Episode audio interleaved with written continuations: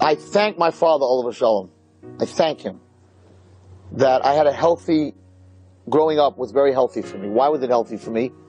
Because my father was a traveling salesman.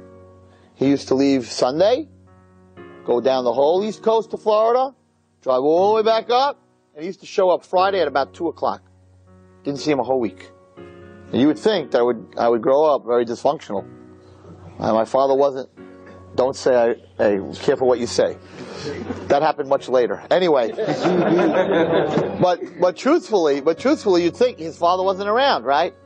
When I came home from Yeshiva Spring Valley, from when I was in first grade, we came home. I got off that bus at two fifteen. I came into my house. My father had just gotten out of his car, driving from New York to Florida, and it wasn't on today's cars, okay? And Florida back. And he was standing there with a baseball glove and a ball. Let's go play catch. His time that he gave me, there was nobody else in the world but me and him, or my brother and him. Whatever, whatever whoever, that time was a focused time.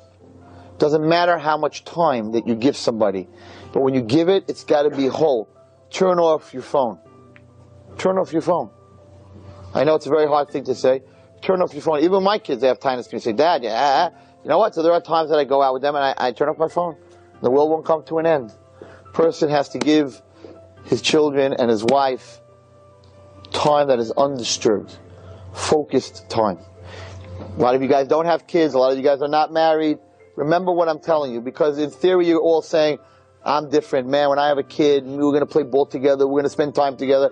But the Yetzer Hara is very smart. We're going to learn together. Yetzer Hara is very smart. He gets you busier, busier, and busier. And your most precious resource, which is your child and your wife, are the ones that get the least time. In most of the shalom bayis situations that I deal with, the wife will always tell me the same thing.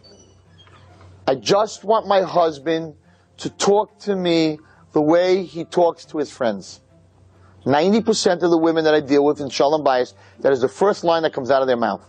He gets on the phone with his friend, he's on there for 40 minutes, he's laughing, he's giggling, they're joking, they're nicknaming, they're doing all kinds of stuff. He hangs up the phone. I say, could I speak to you for two minutes? I am so tired. I worked so hard today. I got to go to sleep. I can't. I don't have time. 90%. They just want to be your friend. That's all they want. They just want to be your friend. Just be their friend. They're not asking for crazy stuff. Just give me time like you give everybody else time. The Yetzer Hara, make sure that you don't, no, you have no time for that. So it's very, very important. It's very important to give our children and our wives time.